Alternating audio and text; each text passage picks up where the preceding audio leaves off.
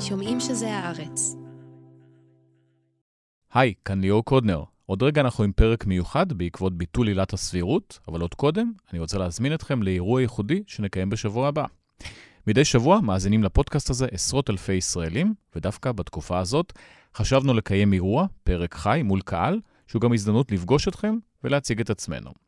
האורח הראשון שלנו יהיה ראש האופוזיציה יאיר לפיד, ובהמשך נארח גם את חיים לוינסון, מולי שגב ומגי עוצרי. זה יקרה ב-1 באוגוסט בשעה שש וחצי בערב בנווה שכטר בתל אביב. מספר המקומות מוגבל, אז כדאי להזדרז ולהירשם לאירוע. לינק להרשמה אפשר למצוא בעמוד הפודקאסטים באתר הארץ. אשמח אם תבואו להגיד שלום, לדבר וגם להתעודד. באופן חד פעמי, הפרק ישודר בשבוע הבא, ביום רביעי. ועכשיו מוזיקה, ומתחילים.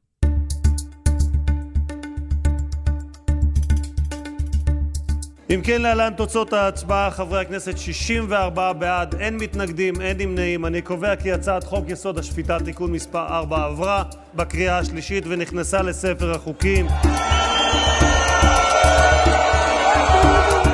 עשינו צעד ראשון במהלך ההיסטורי החשוב של תיקון מערכת המשפט ושל השבת הסמכויות שנלקחו מהממשלה ומהכנסת לאורך שנים ארוכות.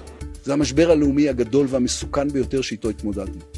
הוא לא קרה בגלל אויבינו, אלא בגלל ממשלה קיצונית שלא אכפת לה מהכלכלה, לא מהמשכנתאות, לא מהיחסים עם העולם ולא מהקרע בעם ישראל. מימוש רצון הבוחר הוא בשום פנים ואופן לא קץ הדמוקרטיה, הוא מהות הדמוקרטיה. 64-0. הכנסת אישרה את ביטול עילת הסבירות, והכדור הלוהט הזה שקורע את החברה הישראלית עובר לפתחו של בית המשפט העליון. בדקות הקרובות ננסה להבין את המשמעויות החברתיות, הפוליטיות, המדיניות והמשפטיות של ההפיכה המשטרית. איתנו אלוף בן, עורך הארץ. שלום. מיכאל האוזר טוב, הכתב הפוליטי שלנו. אהלן. טל שלו, כתבת פרשנית פוליטית בוואלה. היי. משה לדור, לשעבר פרקליט המדינה. שלום. וגם אה, משה רדמן, יזם הייטק וממובילי המחאה. אז אלוף, נתחיל איתך, אומרים הימניים בכל הרשתות החברתיות, השמש זרחה היום בבוקר, הכל היה אותו דבר, המדינה לא נפלה, הדמוקרטיה נשארת, שום דבר לא השתנה. השמש אכן זרחה, כמה שראיתי, ואנחנו פה ועדיין יכולים אה, להמשיך אה, להוציא את הארץ. אבל הדמוקרטיה חטפה מכה, ובעצם באה הממשלה ואומרת, כל מה שנגיד, נעשה, נמנה, נפטר, אה, נחלום, הוא סביר, וגם אם לא, לא יהיה מי שיגיד לנו את זה.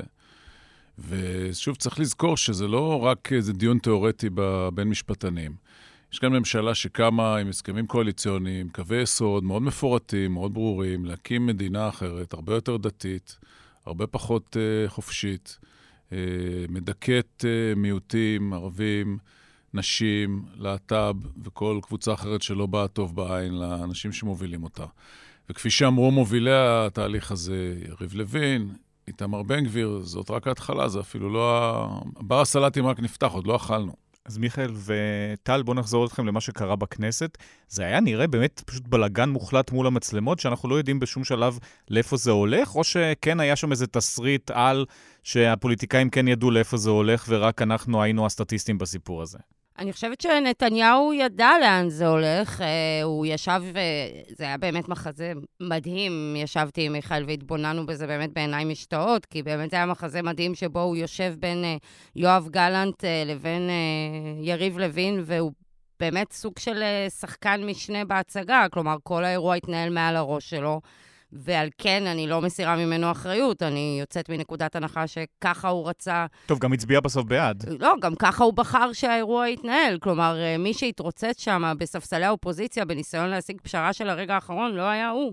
זה היה uh, השר uh, גלנט, והוא היה סוג של נוכח נפקד באירוע. עכשיו, בעיניי זה היה באמת רגע מזוקק שממש המחיש את uh, כל מה שקורה פה מאז שהוקמה הממשלה, בעצם מאז הבחירות שנתניהו נתן ליריב לוין לנהל עבורו את המשא ומתן הקואליציוני, ובעצם כל מה שקורה מאז, עד היום זה הכל נגזרת של אותה אה, תופעה שבה בעצם נתניהו הוא מאוד מאוד חלש, ויריב לוין השתלט על האירוע. הוא נתן לו את המפתחות? הוא זה שנתן לו את המפתחות, מידיעה ברורה שמה שהוא מתכוון לעשות. אז שוב, אני לא מסירה ממנו אחריות, אני חושבת שיש לו אינטרס מוחלט uh, באירוע, אבל אין לי ספק שהאין אונים שלו הזה הוא מכוון, ולשם uh, בדיוק הוא רוצה שזה ילך. איך זה משרת אותו?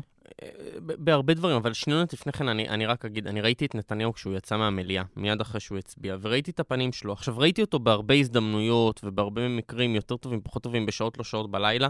הוא היה נראה אתמול מבועת, ממש מבועת, כמי שמבין מה, נפל, מה נפל עליו. טוב, גם רק השתחרר מבית חולים, אולי מצבו נכון, הרפואי מצבו לא משהו. הרפואי, בסדר, אפשר להגיד על זה הרבה דברים. אני חושב שהוא יצא מה, מההצבעה הזאת מבועת. עכשיו, אני לא יודע מה נתניהו רצה. אני לא בטוח שנתניהו בעצמו ידע מה הוא רוצה. אני חושב שהוא די באמת נגרר, כמו שטל היטיבה לתאר. אבל אני כן חושב שבסופו של דבר, ברגע האמת, עם ההתחלה של ההצבעות, נתניהו כן רצה בתקופה מסוימת, בשלב מסוים של ההצבעה, ללכת לפשרה, והוא לא הצליח לעשות את זה. מה זה, זה... שתי דקות תוך כדי המליאה פה, פשרה אתה פה לא פשרה? קודנר, אתה זוכר, קודנר, שבממשלת האחדות גנץ-נתניהו, אה, אה, הוא הגיע כבר להצבעה השנייה.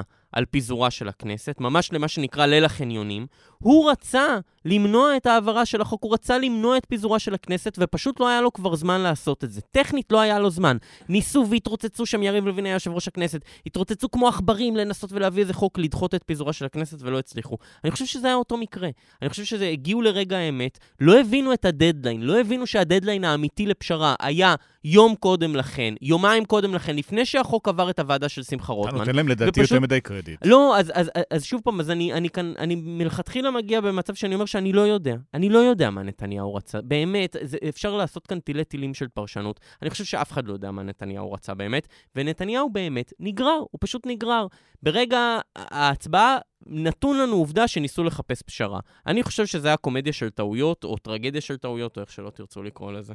אני רק רוצה להזכיר שנתניהו באופן עקבי כבר הרבה הרבה הרבה הרבה שנים, בכל פעם שלפתחו החלטה לא פופולרית, בעיקר החלטות לא פופולרית אצלו בבייס, תמיד נוח לו להיראות כמי שהכריחו אותו, בין אם זה נשיא ארצות הברית, בין אם זה שותפים קואליציוניים מבאסים, בין אם זה... שרה. שרה, בין אם זה יאיר, בין אם זה... ההסתדרות בפעם הקודמת. כוחות כאלה ואחרים. זה, זה uh, צורת פעולה ידועה של נתניהו. וזה היה לו נוח מאוד uh, לשחק אותה המסכן, הקורבן. הוא מוביל את זה, הוא יודע לאן הוא הולך, וגם אם הוא שוחרר מבית חולים, ו- ו- וגם אם uh, שיבא בקריטריונים שהם אמרו שיש לה, להשתלת הקוצב היקר יותר בליבו של נתניהו, זה גם, אחד מהם יכול להיות דמנציה קלה, אני לא חושב שהוא יכול להוריד מעצמו גרם אחריות פה. משה רדמן, חזרת מהמעצר, השתחררת מתי? אתמול בערב. ואסור לך לנסוע לירושלים, תל אביב מותר בהפגנות, נכון? כן, בינתיים אני מורחק לשבועיים. אז בקפלן אתה משתתף באופן פעיל? כן, בוודאי. ולאיפה זה הולך מכאן? תשמע, קודם כל מילה רגע לגבי מה שראינו אתמול. אנחנו היינו פה 64 חברי כנסת בקואליציה שהצביעו על הדה-לגיטימציה של הממשלה הזו. בסוף ישבו 64 אנשים, שאומר להם הרמטכ"ל שכשירות צה"ל נפגעת, אומר להם הנגיד שהכלכלה נפגעת, אומר להם כל בכירי המשק שהמשק מתרסק והם רואים את הקרע בעם, צדיק בסדום אחד, לא נמנע אפילו. זה אומר שיש כאן 64 שמחזיקים בהגה של המדינה הזו ולא רואים בעיניים. עכשיו, מול ממשלה שלא רואה בעיניים, אנחנו צריכים להילחם. אנחנו צריכים להיאבק ואנחנו צריכים להפיל את הממשלה הזו. הממשלה הזו, אתמול ההצבעה לא הייתה על ביטול עילת הסבירות, מבחינתי הייתה על הדה-לגיטימציה של ממשלת ישראל. אז, אז איך עושים את זה? המחאה תצטרך לשנות פנים. בימים הקרובים אנחנו עובדים על איך אנחנו עושים את זה, אנחנו נראה גל של מחאות כלכליות כבר משבוע הבא. מה זה אומר, לא לשלם מיסים, לא לבוא לעבודה? אני לא אתן את ה... תן איזה ספוילר. אני לא אתן לקואליציה את כל התוכנית עבודה שלנו, אני מבטיח לך שאנחנו נפתיע מאוד בשבועות הקרובים בכל מה שקשור למחאה כלכלית. לצערי הרב, אנחנו נמשיך לראות התפוררות של צבא העם, כי כמו שאמרו אחים שלי, האחים לנשק, צבא העם יש רק בדמוקרטיה. אנחנו שומעים גם לא מעט קולות מאנשים בתוך מערכת הביטחון, אנשים שעובדים בשב"כ ובמוסד וכן הלאה, שאומרים, אני לא הולך לשרת. אנשים שפעילים עכשיו, אני לא הולך לשרת ממשלה כזו. אנחנו נראה את מערכת הביטחון מתפוררת, אנחנו נראה את הכלכלה מתפוררת, ואנחנו נמשיך לראות לצערי הרב את החברה הזו מתפוררת, עד שיהיו את החמישה אנשים האלה שיבינו שהם הלכו רחוק מדי ויפילו את הממשלה. משה לדור, יש כבר את העתירות לבג"ץ שאמור להתחיל לדון בסיפור הזה? יש לוח זמנים לזה, או שזה גם יכול להיגרר חודשים ונהיה בסוג של לימבו? גם אני מבקש קודם להתייחס לכמה דברים שנאמרו פה. אני כל כך מופתע מכך שאני יושב פה באולפן של עיתון הארץ ושומע את הדברים שלכם ומתנגד או חושב אחרת. חשבתי שיהיה פה איזשהו קונצנזוס ושאני אסכים לכל מילה שאמרתם. אני לא מקבל את ההנחות שאתם עשיתם לנתניהו. נתניהו בכוונת מכוון מינה את לוין כדי שיהיה שר המשפטים, על מנת שהוא יריץ את מקבץ הרפורמות, שכל אחת ואחת מהן משרתת אותו בהמשך הדרך למסמוס משפטו. הוא לא יכול לעשות את זה כשיש מערכת שיכולה לבלום אותו. המערכת המשפטית בייעוץ, היועצת המשפטית, הפרקליטות, ובעיקר בית המשפט העליון. הוא צריך לנקות את השטח ולהבטיח שבסופו של דבר, גם כך שהוא יצליח לגרום לכך שימסמסו אנשים אחרים במקומו, כאשר הוא יתייצב ויגיד, הם עושים את זה בכלל לא על דעתי, אבל המסמוס... ניכוס והפיכת המשפט ללא קיים פחות או יותר, בדרכים כאלו ואחרות, זה דבר שמובטח מראש, ואם חס וחלילה יהיה פאנצ'ר, אז לכן הם מכינים גם את פסקת ההתגברות, שבסוף הם יצליחו להעביר את זה. זאת עילת הסבירות, המטרה לדעתך זה לפטר את היועמ"שית? עילת הסבירות מצטרפת לכל הרפורמות הבאות. הם רק, במקום לעשות את זה במה שנראה לרבים, ובעיניי לא בטוח בכלל שזה נכון, מה שנראה לרבים כטעות אסטרטגית של לוין, שהוא הציג את כל המקבץ המבהיל הזה של הרפורמות בבת אחת, ברביעי לינואר, ושלכן אולי גם המחאה וגם בעיקר בית המשפט הגבוה לצדק יכול כאילו לבלום אותם, משום שכולם רואים לנגד עיניהם איך אנחנו הופכים מדמוקרטיה לדיקטטורה מוחלטת. עכשיו מנצלים החבורה המניפולטיבית הזאת, בראשות נתניהו, את הטקטיקה, והם אומרים ככה, מכאן והלאה אנחנו נלך בבודדת, יש כאלה שקוראים לזה שיטת הסלאמי. הם מביאים רפורמה מסוימת אחת, מתוך הנחה שרק רגע, זה לא יוציא את ההמונים לקפלן ולמקומות אחרים, וזה גם אולי יהיה שינוי או רפורמה שבית המשפט הגבוה לצדק יתקשה אה, לבטל אותה. טוב, יתקשה... לגבי המחאה זה הנחה מוטעית, אנשים יוצאים לרחובות לגבי... על כל דבר. ואני מודה שלא רק אני טעיתי, גם משה טעה. כולנו טעינו, לא הערכנו, גם ביבי טעה. לא העריכו שעוצמת המחאה, ביטויי ההתנגדות של הציבור שהעיר את ישראל היפה והטובה, שהקימו אותה במשך 75 או 120 שנים האחרונות, תתעורר בעוצמות כאלה, וזה לזכותם של המארגנים שהם מיטב. מיטב האנשים עם החשיבה היצירתית האדירה שמסוגלת באמת לייצר את המחאה. אף אחד לא העריך את זה, ואני רוצה לשפוט את ביבי נתניהו על פי מה שהוא העריך בנובמבר, דצמבר וינואר, ולא על פי מה שהוא נקלע אליו במהלך התקופה הנוכחית. אז אסתר חיות לא ראה את הדבר הזה? אסתר חיות יחד עם עוד עשרה שופטים, סך הכל באותו פסק דין של 11-0, שקטה בגדול, גם מבחינה משפטית, ואני לא מעז להשפיע כרגע. פסק דין שאי אפשר לנתניהו להמשיך להיות ראש ממשלה תוך כדי המשפט. נכון, נכון. זה פסק דין שלפי דעתי הם שגו. הם גילו איזושהי נאיביות שאני לא מייחס אותה להם, אבל אולי הם חשבו שזה חלק מהמוצא, מהפלונטר שהם חשו. ואני לא רוצה להרחיב כרגע. מכל מקום, הם אז נתנו פסק דין שאפשר לנתניהו להרכיב ממשלה, והוא דאג לכך שבהמשך הדרך, אפילו אותו הסכם ניגוד עניינים שהוא מעולם לא קיים, הוא בעצם הפך להיות אות ריקה, והוא חזר מלא מלא לנהל את כל האופרציה כאילו שלפני כן הוא לא ניהל. בוא נגיע לדיון שמגיע עכשיו. מה בית המשפט לדעתך צריך לפסוק? אני לא יודע, אני לא יודע באיזה הרכב זה יהיה, אם זה יהיה עוד פעם הרכב מורחב או לא יהיה הרכב מורחב. אה, לכאורה, בית המשפט, אה, אה, יש לו כלים, כמו שהיו לו אז, והוא לא השתמש בהם.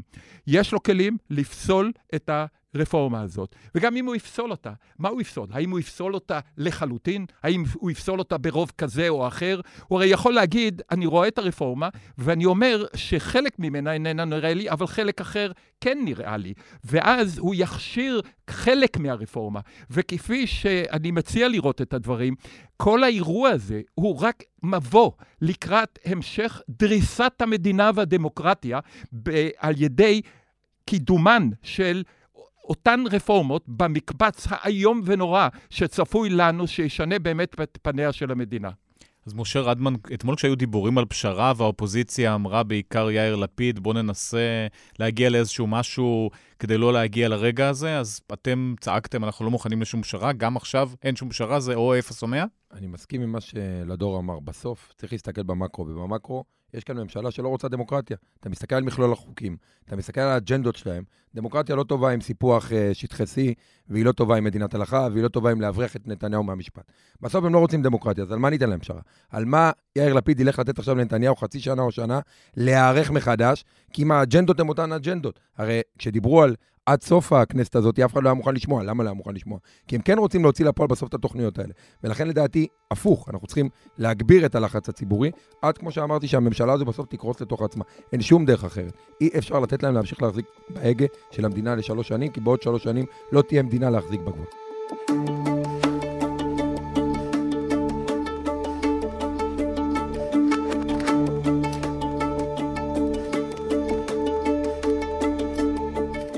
אלוף, יש בכלל תסריט של אה, קריסה של הממשלה לתוך עצמה, או שעכשיו דווקא הממשלה מלוכדת? הממשלה מלוכדת וגם העבירה תקציב להרבה זמן. בישראל תמיד יש תרחיש של קריסת הממשלה לתוך עצמה. וצריך לזכור שיש שם אנשים עם אינטרסים שונים.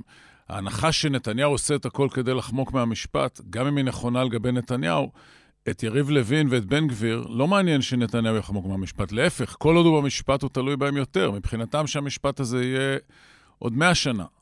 ו- ולהם יש אג'נדות אה, אחרות, לבנות כאן מדינה אחרת, לא דמוקרטית, הרבה יותר דתית אה, והרבה יותר גזענית. לפעמים בתפרים האלה זה יכול להתפרק. בינתיים הממשלה הראתה חסינות גם ללחץ הבינלאומי, היא התעלמה לחלוטין מהדברים של ביידן, אה, גם ללחץ במידה שהיה של איומי הטייסים ואחרים בצבא, או האזהרות של ראשי הצבא, גם ללחץ הכלכלי, התעלמה מזה לחלוטין. יכול להיות שיהיה נקודה שזה יהיה יותר קשה. קודנר, אני רוצה לחזור ברשותך לעניין אסתר חיות. בסדר, כי אני חושב שזה חשוב מאוד, הבג"ץ שהוגש, כבר חמישה בג"צים אגב שהוגשו. לטעמי, ושוב פעם קטונתי, אבל לטעמי, מורשת אסתר חיות היא לא פסילת אה, חוק הסבירות, כי כמו שאמר משה לדור, משפטן אה, טוב ממני, הסיכוי כאן הוא נמוך. מורשת אסתר חיות צריכה להיות החלת דוקטרינת פסילת חוקי היסוד במשפט הישראלי.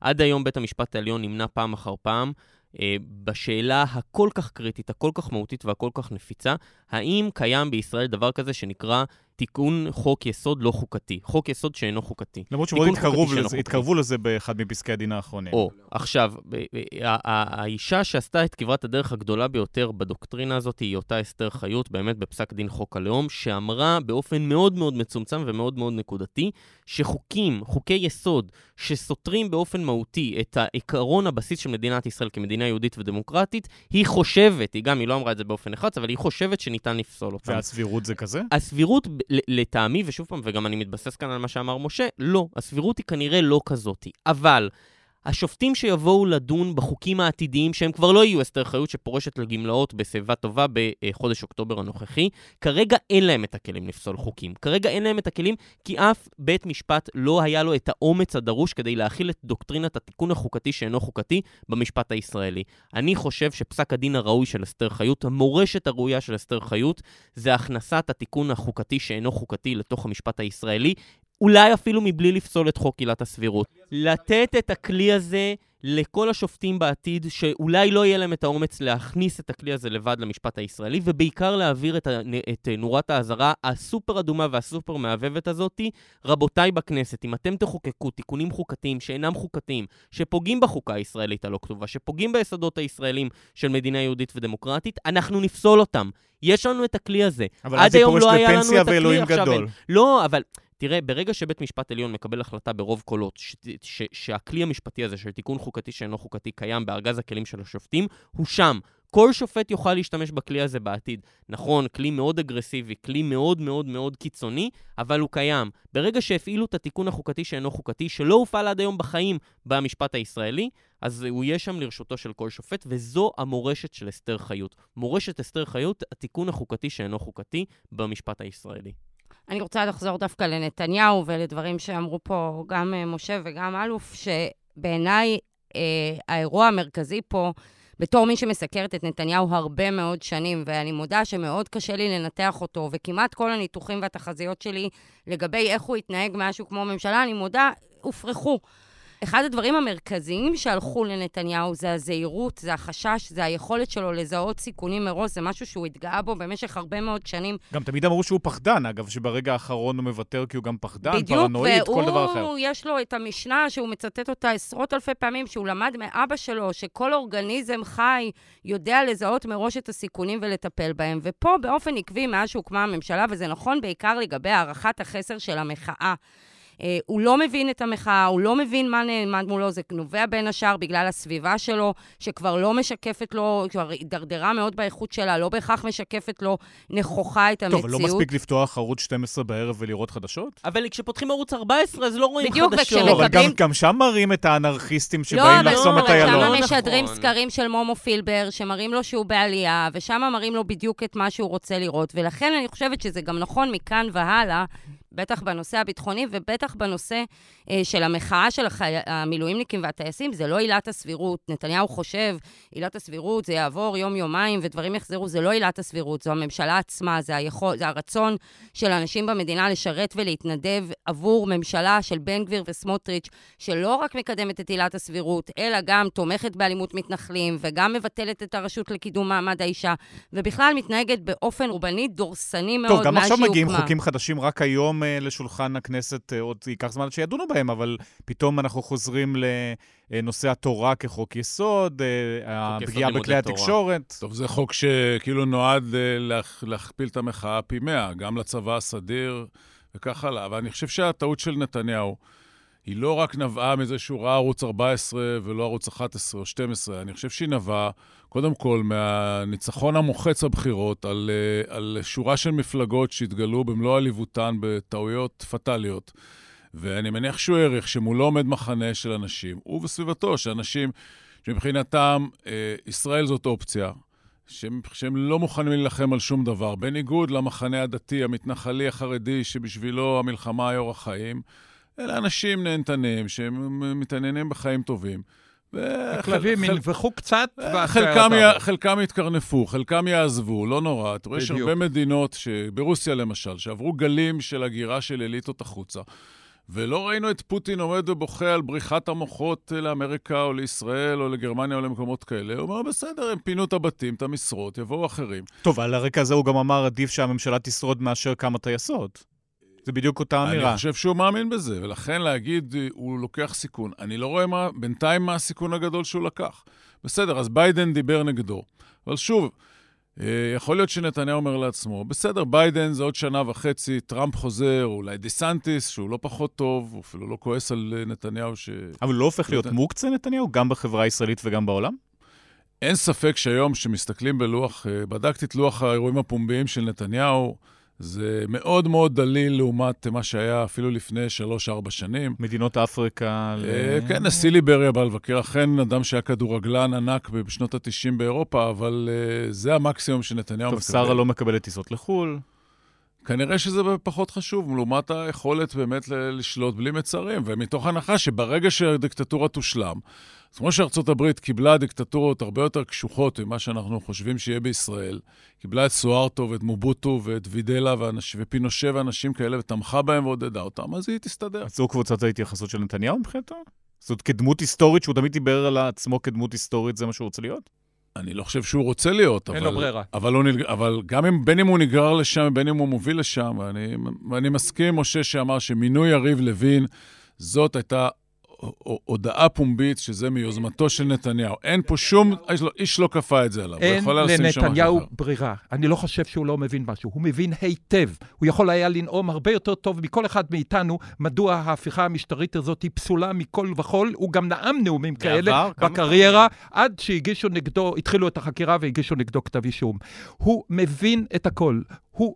אומנם חושש, אבל הוא חי בתווך שבין החשש מהדלת הנטרקת מאחוריו בבית הסוהר, לבין ההתנגדות לפעול על פי התכתיבים של סמוטריץ' ובן גביר ואחרים. טוב, הוא יכול אבל להגיע לעסקת טיעון כבר בלי בית סוהר, ואתה יודע, כבר אה, קודם כל, עסקת הוכשרה טיעון, הדרך. עסקת טיעון הייתה מפנה אותו מכיסאו, קרוב לוודאי, בדרך כזאת או אחרת. אם לא היה מצא איזו תחבולה אחד. אחרת. דבר שני, הוא עדיין האמין, אנחנו שוכחים במה שכרגע אמרנו, הוא האמין שהכלבים ינבחו והשיירה תעבור, הוא האמין שהוא יכול להעביר את הרפורמות. אני חוזה לפחות ככה חשבתי, ברביעי ובחמישי לינואר כבר, שהוא מתכוון באמת להתנהג כמו רוטמן ו- ולוין, ולא אכפת לו שהמהלך יהיה ינוהל בבריונות אדירה, הוא הניח שהוא יכול לעבור אותו בשלום, ובהמשך הדרך הוא ינפנף אותם. אחרי מה? אחרי שהוא ייצור את התנאים במהלך הדרך או בסוף הדרך,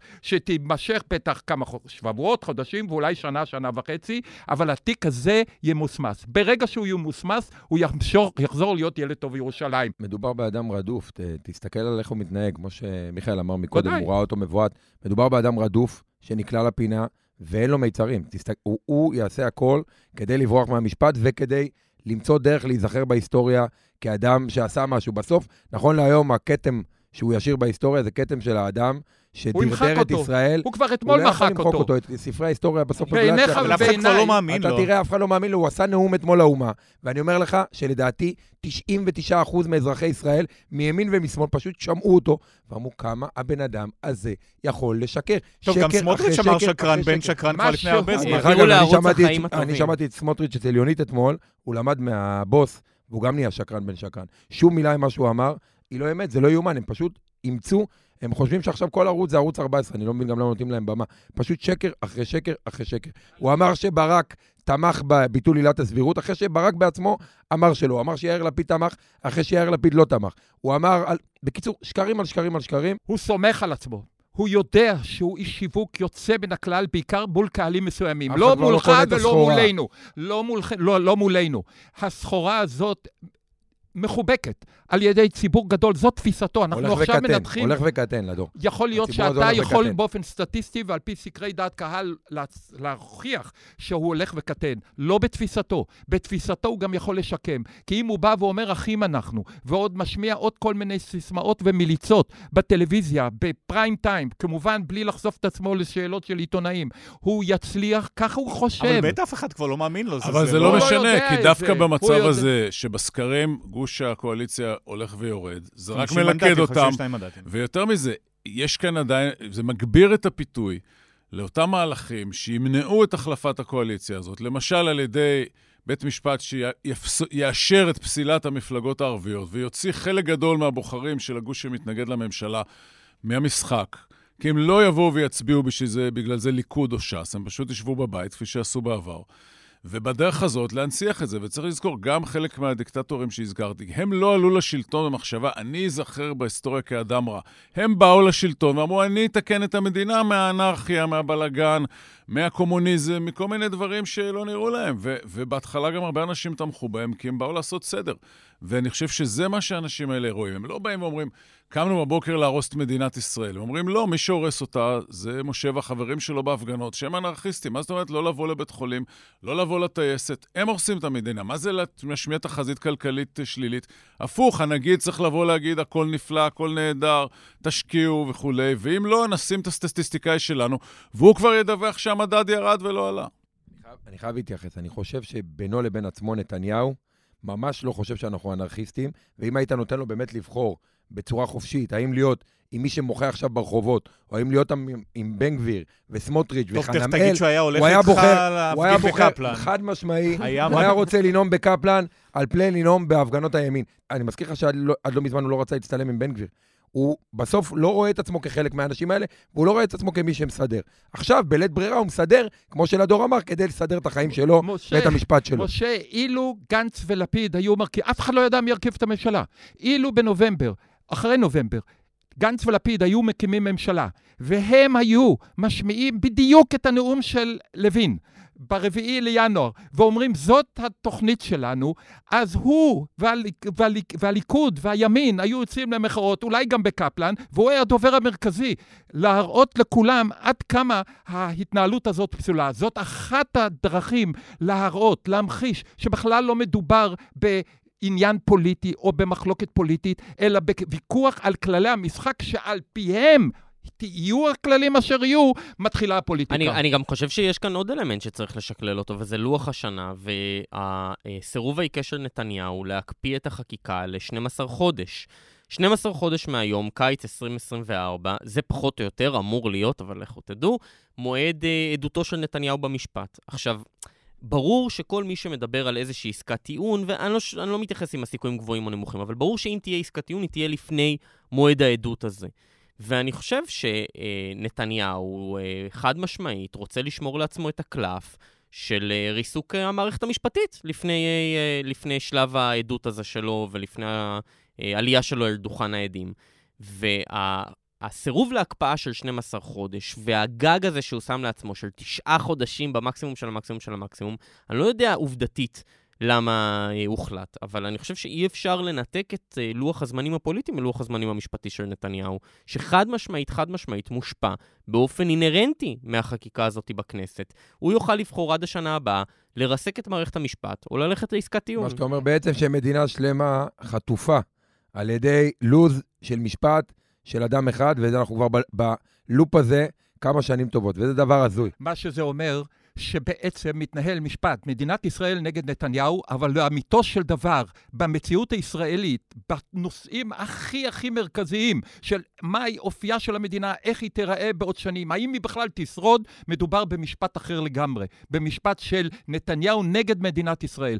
כל מה שהוא עושה, הוא עושה בין היתר, לא בין היתר בעצם, בעיקר כדי להועיל לו באופן אישי. ונקודת המפנה בנושא הזה היא בהחלט אה, איפה שאני מזהה את השינוי הזה של נתניהו, איפה איבדנו את נתניהו הישן, זה לקח זמן עד שאיבדנו אותו לחלוטין, זה כמובן מהרגע שהוגש כתב אישום והוא בחר שלא להתפטר מתפקידו, ומאז בעצם המדינה חטופה בתוך האירוע הזה, אבל אני חושבת שצריך... ואני לא מסכים עם עמיתי כאן. נקודת המפנה 2015, בחירות שבהן הוא זוכה גם על הקשקש, שאנחנו יודעים היום, דרך המשפט והחקירות, איזה מאמצים הוא עשה, באיזה חרדות הוא היה שהוא יפסיד, ואיזה מאמצים הוא עשה להשתלט על התקשורת כדי לזכות.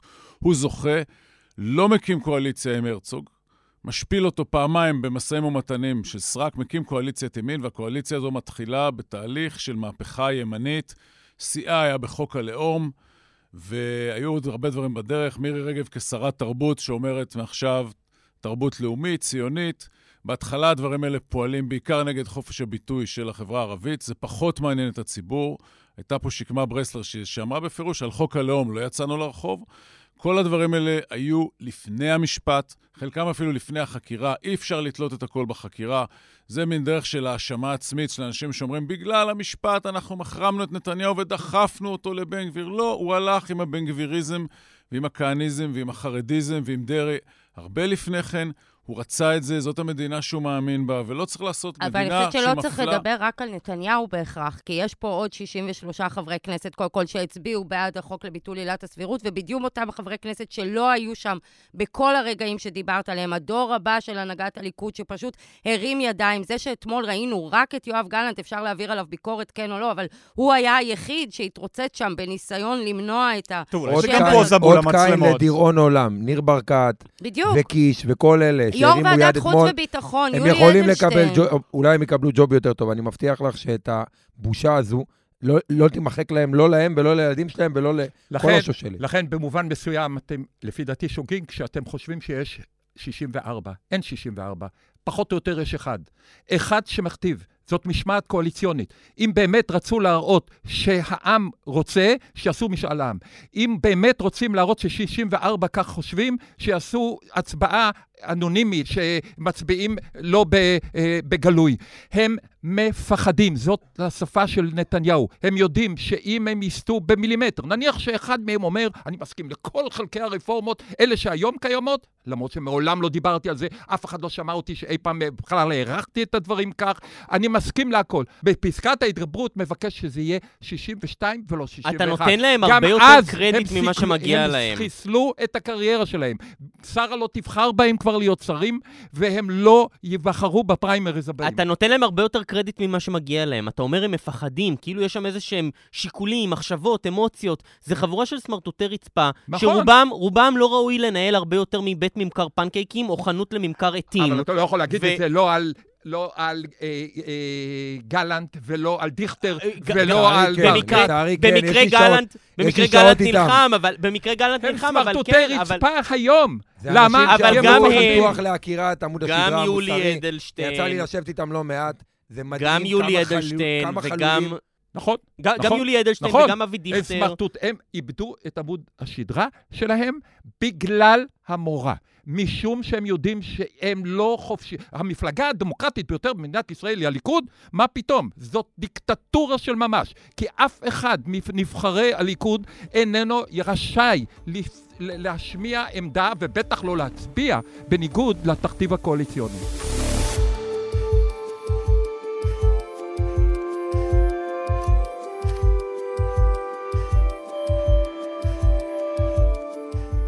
אם נגיע לשאר השחקנים שהזכרנו את חלקם, גם לפיד, גם גנץ וגם הנשיא הרצוג, יש להם עכשיו תפקיד כלשהו, או שזה לגמרי, לא הם לא. במשחק?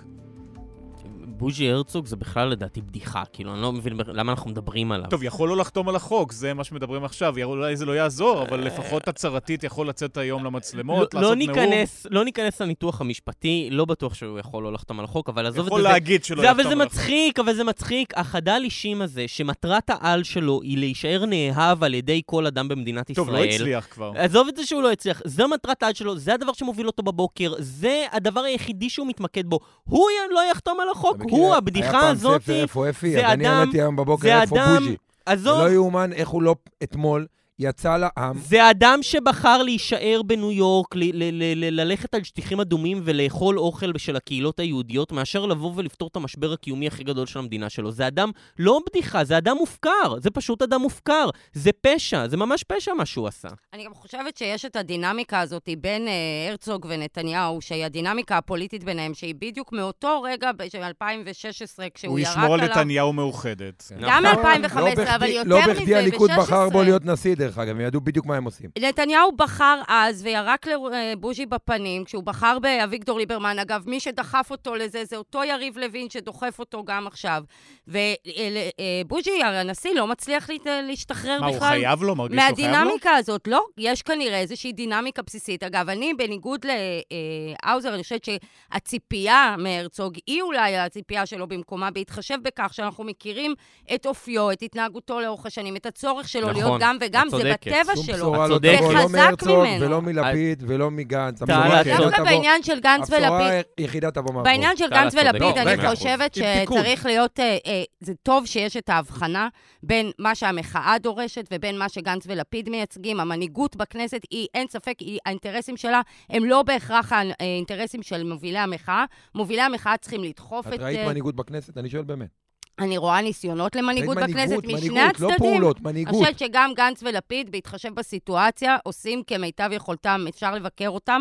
בעיניי הם עושים כמיטב יכולתם בסיטואציה, והם לא יכולים, התפקיד שלכם הוא בהכרח להיות יותר רדיקליים מהם ולדחוף אותם, והם אה, בהכרח צריכים להיות יותר מה, מתונים. מה אתה מצפה מהם? למה אני לא בעצם, רגע. רגע, רגע, למה בעצם... אני מבין את גנץ שהוא רוצה להיות באמצע והוא מרוויח מזה בסקרים. אבל לפיד לא בפוזיציה הזאת, ולפיד ממילא אנחנו יודעים שקואליציה רחבה לא יוכל להקים בגלל הרקע שלו מהחרדים וכולי. מה מפריע ללפיד להיות נתניהו בתקופת הסכמי אוסלו? נתניהו אז לא ישב בכנסת וחיכה שפייגלין ואחרים שהיו ברחוב, סוזי דים אה, ופעילים כאלה של הימין שנלחמו באוסלו, יכתיבו לו מה לעשות. הוא הלך בראשם. והוא חוטף עד היום ביקורת על זה, אבל, אבל אז הוא קנה את האמינות שלו בימין בתור אחד שכן מוכן להתלכלך וללכת עם הכרזות של רבין בתמונת האס-אס ועם ארון המתים. אז ו- מה אתה מצפה האלה. מלפיד, שהוא ידליק את המדורות על איילון? אה, למה לא? אנחנו יצאנו, רגע, רגע, אנחנו יצאנו למסע מתל אביב לירושלים, ואני ציפיתי שיאיר לפיד יגיע לצעוד איתנו. הוא צעד עשה? אבל חלק בוא אני מהזמן. אספר לך, הוא ירד מרכב בעליות לירושלים, הצטלם עם ילדים שלוש דקות, אפילו לא הזיע, ועלה לרכב. אני אומר לך, אני הסתכלתי על זה מהצד. טוב, הצטלם, עשה סלפי, זה מה שהוא עשה. כפוליטיקאי. לא, לא, אני רציתי שהוא יישן איתי בשטח, ועם המאה אלף אנשים שהיו מאחורינו. זה מה שאני מצפה למה הוא ממנו. לא עשה את זה? למה הוא לא עשה? אולי הוא לא מספיק מנהיג, אני לא יודע. אני אומר לך באמת, אולי אין לו פשוט את התכונות להנהיג את הציבור, כי זה לא נעים, זה לא סימפטי, אני לא חושב שזו כאן היום. הביקורת הנכונה על לפיד ועל גנץ. בסדר שהם לא ישנו באוהל עם המחאה, בכל הכבוד, אני לא חושב שזה התפקיד שלהם. הביקורת הכי חשובה על לפיד וגנץ זה הטעות הפטאלית והנוראית שלהם לעזוב את בית הנשיא. העם הזה עשה כל כך הרבה. שילם כל כך הרבה כדי להכניס את הפוליטיקאים שלו לבית הנשיא ולדבר. המחאה עבדה כל כך קשה כדי שזה יקרה. גנץ ולפיד לא היה להם את המנדט והיה להם אסור לקום וללכת משם. לא משנה מה, זה הסדר גרוע, זה תעודת ביטוח ממש ממש גרועה למחנה הליברלי. ונתניהו רימה אותם, ונתניהו עוד ירמה אותם אלף פעם. ועדיין, זה תעודת הביטוח היחידה שיש לנו. אין לנו עוד משהו שמגן עלינו מפני החקיקה, והמציאות אומרת שכאשר היה שיחות בבית הנשיא, לא, היו, לא הייתה חקיקה חד צדדית, וכאשר לא היו שיחות בבית הנשיא, כן הייתה חקיקה, חקיקה חד צדדית. היה אסור לצאת מהשיחות בבית הנשיא. זו טעות פוליטית פטאלית פשוט ש, שהשניים האלה גרמו, ועליה כולנו משלמים את המחיר. כי אם הם לא היו פורשים מבית הנשיא, אני לא בטוח שנתניהו היה לו כל כך קל כן, לצאת רק מכל צריך האירוע להגיד הזה. שדקה קודם יריב לוין הוא זה שגרם לפוצץ את הסיכום על הוועדה לבחירת שופטים. כלומר, תמנו- היה פה... טמן להם מלכודת. טל. יריב לוין ונתניהו טמנו להם, להם מלכודת. הם, הם לדעתי ידעו שהם הולכים לפוצץ את המגעים בבית הנשיא על זה, הם רק אבל חיכו מיכאל, שהם יעשו רואה- את זה. אתה רואה סכין בין השיניים? אתה רואה אצלם סכין בין השיניים שמע- שיש לנתניהו? אתה רואה את נתניהו יום ולילה, אני רואה את ההצבעות בכנסת, בקושי יש חברי אופוזיציה. זה פשוט הזוי, אני לא רואה אותם לוחמים. אני לא לא... בכנסת ולא ברחוב. אני לא... אתה יודע מה, שלא יבואו לרחוב, שיילחמו בכנסת. אני לא חושב שזו הביקורת. אני לא חושב שזו הביקורת. אני לא יודע מה זה סכין בין השיניים. אני חושב שזה איזושהי אגדה רומנטית שאנחנו מספרים לעצמנו, שלא ממש קיימת במציאות. בפועל, בפוליטיקה הישראלית, לאופוזיציה אין כוח ממשי. ואני לא חושב שהסכין בין השיניים כשנתניהו הזה... היה באופוזיציה של בנט ולפיד, לא ראית סכין בין השיניים? לא, גם נתניהו לא הלך לבית של סילמן ולבני עקיבא של הילדים שלה והפגין נגד הילדים הוא שלה. דאג שמישהו יעשה. אבל גם כאן יש מי שעושה את זה, לא גם דואגים כאן יש... זה התפקיד שלך. בסדר שהם לא דואגים, זה בסדר שהם לא דואגים. לא, אל תשווה אותי אבל- לאיציק זרקא ורמי אבל בן יהודה, יש, סליחה. אבל יש. לשאלתך, אני אומר לך שהתפקיד העיקרי בעיניי לאורך כל התקופה של החצי שנה או יותר האחרונה, זה לא להפריע. טוב, הם עושים את משום- התפקיד הזה, לא? לא, הם מפריעים. משום שאני חולק עליכם. אני חושב שההתייצבות בבית הנשיא היא התייצבות שמאפשרת להם לשנות את הטקטיקה ולכבוש אותנו עם הקידום של הרפורמות בטפטוף, בבודדת. ברגע שאתה נכנס למשא ומתן, זה לא משא ומתן שאתה מבקש 100 ואני מוכן לשלם לך 10, בסוף נתפשר אי שם באמצע. זה משא ומתן שצד אחד אומר, אני רואה את הדמוקרטיה של היום כפי שפותחה ב-75 השנים האחרונות, זה לא מוצא חן בעיניי, אני רוצה להחליש אותה, אני רוצה לרסק אותה כמות שהיא ולהפוך אותה לדיקטטורה שאני מחליט, אפילו לא 64 חברי הכנסת, אלא אני מכתיב לכולם ואני אהפוך להיות בעצם מה שהיה המצביא, שהיה כובש את הפרלמנט, אה, מצביא צבאי או גנרל, עושה בדיוק את אותה תוצאה. טוב, אבל זה פוליטיקה. לפיד אמר לא, זה לא אתמול שהוא פוליטיקה. רוצה להגיע לא, לאיזושהי רגע, הסכמה, כדי שלא יפטרו את היועמ"שית. הם מפריעים. ואני אומר לכם מה בעיניי יכניע, מה יציל את המדינה מהדיקטטורה. מה שיציל את, מה שיציל את המדינה מהדיקטטורה זה שילוב של אלה.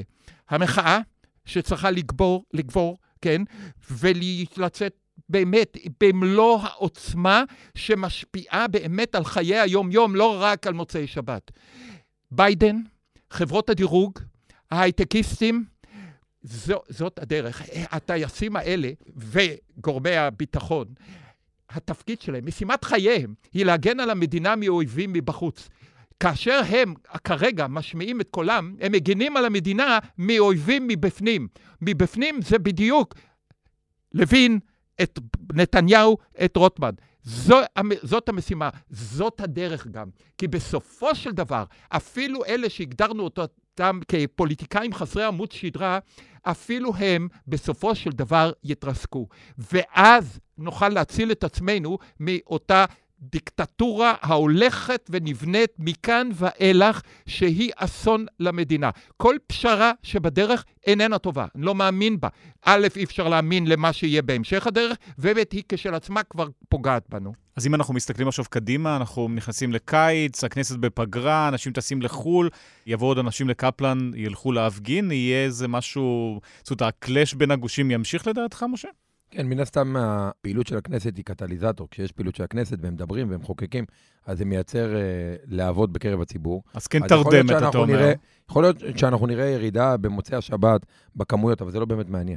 מה שמעניין, ואת זה ראינו לדעתי בשבוע הקרוב, על אף שנתניהו כבר הספיד את המחאה כמה וכמה פעמים, הלבבות של האנשים במקום הנכון. וכשנקרא להם, גם אם לא נקרא להם עכשיו שבוע, שבועיים או חודש, כשנקרא להם, אני חושב שכולם הבינו. כולם הבינו את גודל האיום. נכון. הדבר הכי טוב שהמחאה עשתה, זה הצליחה להעביר ל-23% מהאוכלוסייה. סקר האחרון שעשינו, 23% מהאוכלוסייה היו לפחות בהפגנה אחת.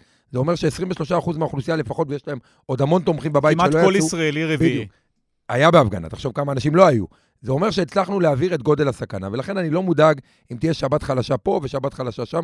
ככלל, שנקרא לציבור לבוא ולעמוד כחומה בצורה מנגד, גם לטייסים וגם להייטקיסטים וגם לכל הדברים של הדור אמר ואחרים, אני בטוח שהם יתייצבו לצו שמונה הזה. לפחות מהניסיון שאני זוכר במחאות בישראל, זה לא רק המספרים, זה הרבה פעמים הנחישות. אנחנו זוכרים את ארבע אמהות, שהיו הרבה פחות מההפגנות אה, בקפלן אפילו בכרכור. אני זוכר את אה, מוטי אשכנזי אחרי מלחמת יום כיפור. זה היו הפגנות של יחידים, נחושים, והכי חשוב פה זה לא לוותר, יותר מאשר לספור אם השבת היו. כן, גם, גם אחרי ליל גלנט ב-29 במרץ, הייתה ירידה לא יודע אם במספרים, כמו באנרגיה ובנחישות, והיא עלתה שוב עכשיו, סביב ההצבעה על עילת הסבירות. לא לוותר, אבל זה אומר גם לא לוותר עכשיו שנתיים-שלוש, או שאתה חושב שזה יהיה יותר בוודאי. קצר? גם 20 שנה. למה? אה, נתניהו ויתר כשהוא נבחר לראש האופוזיציה ב-93.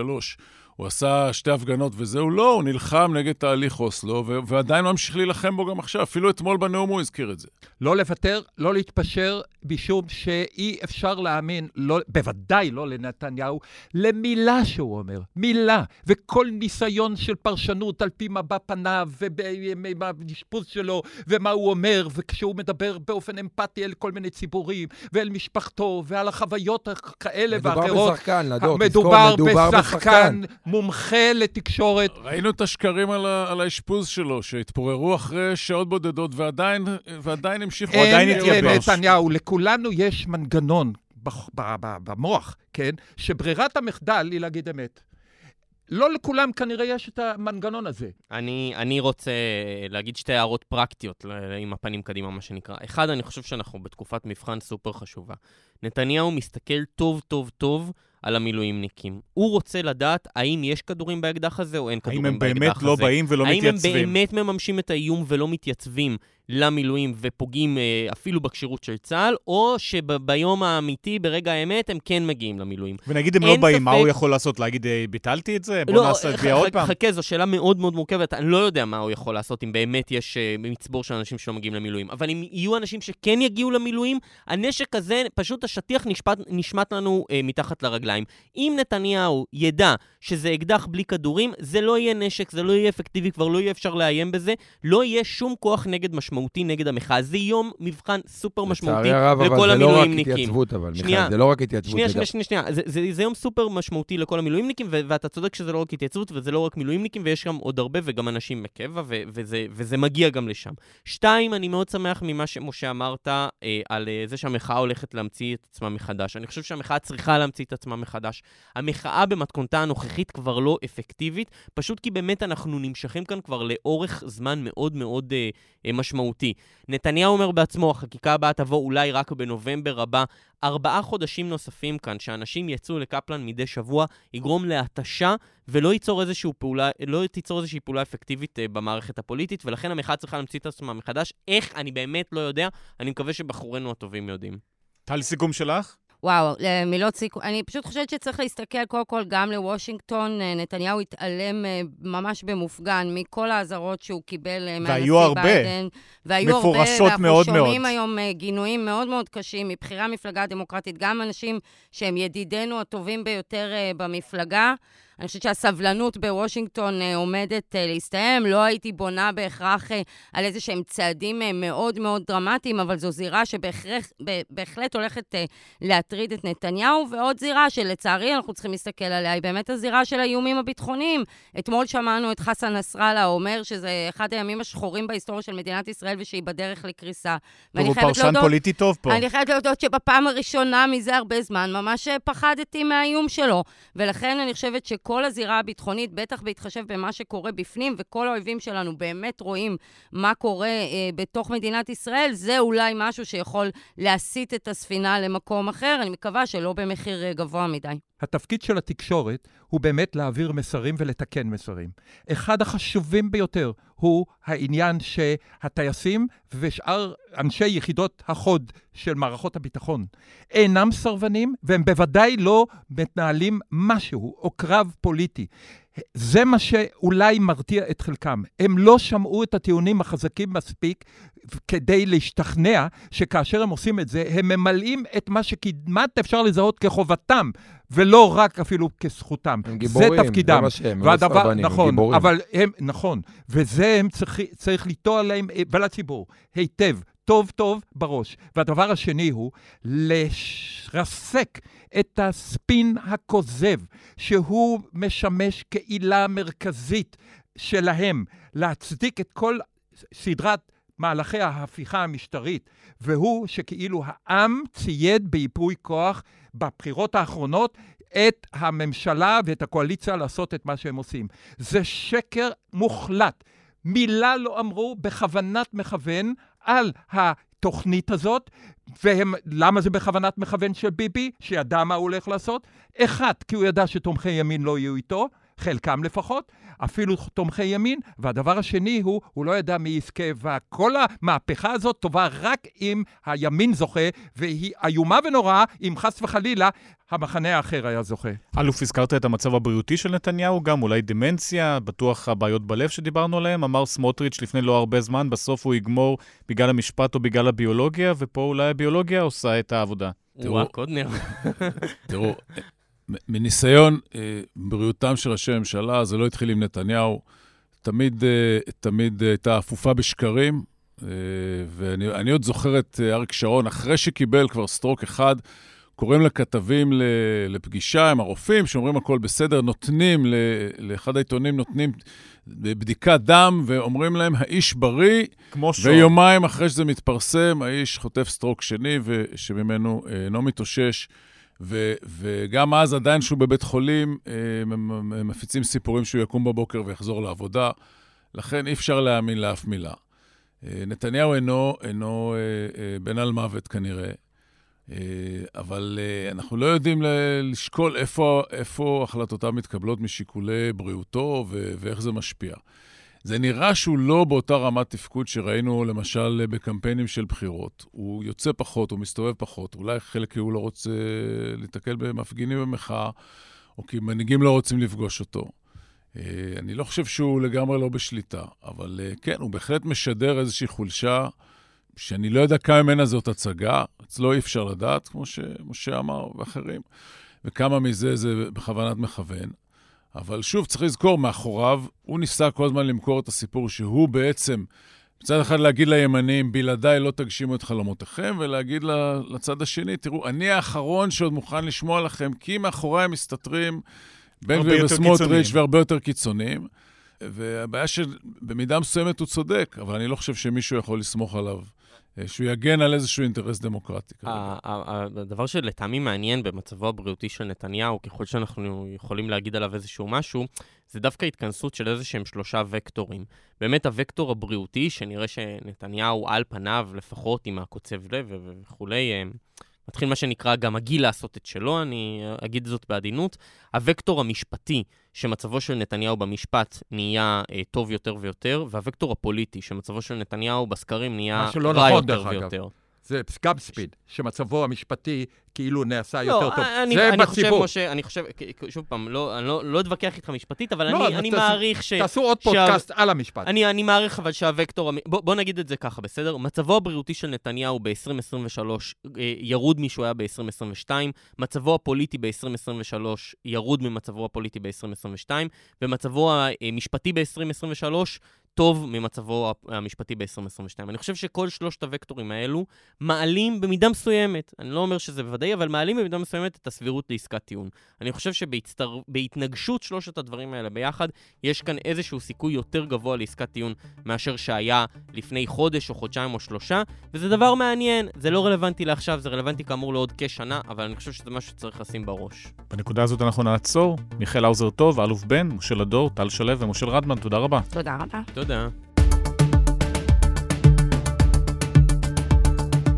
עד כאן הפודקאסט המיוחד לשבוע הזה. ניצה ברגמן, אמיר פקטור, אסף פרידמן וגם דן ברומר בצוות.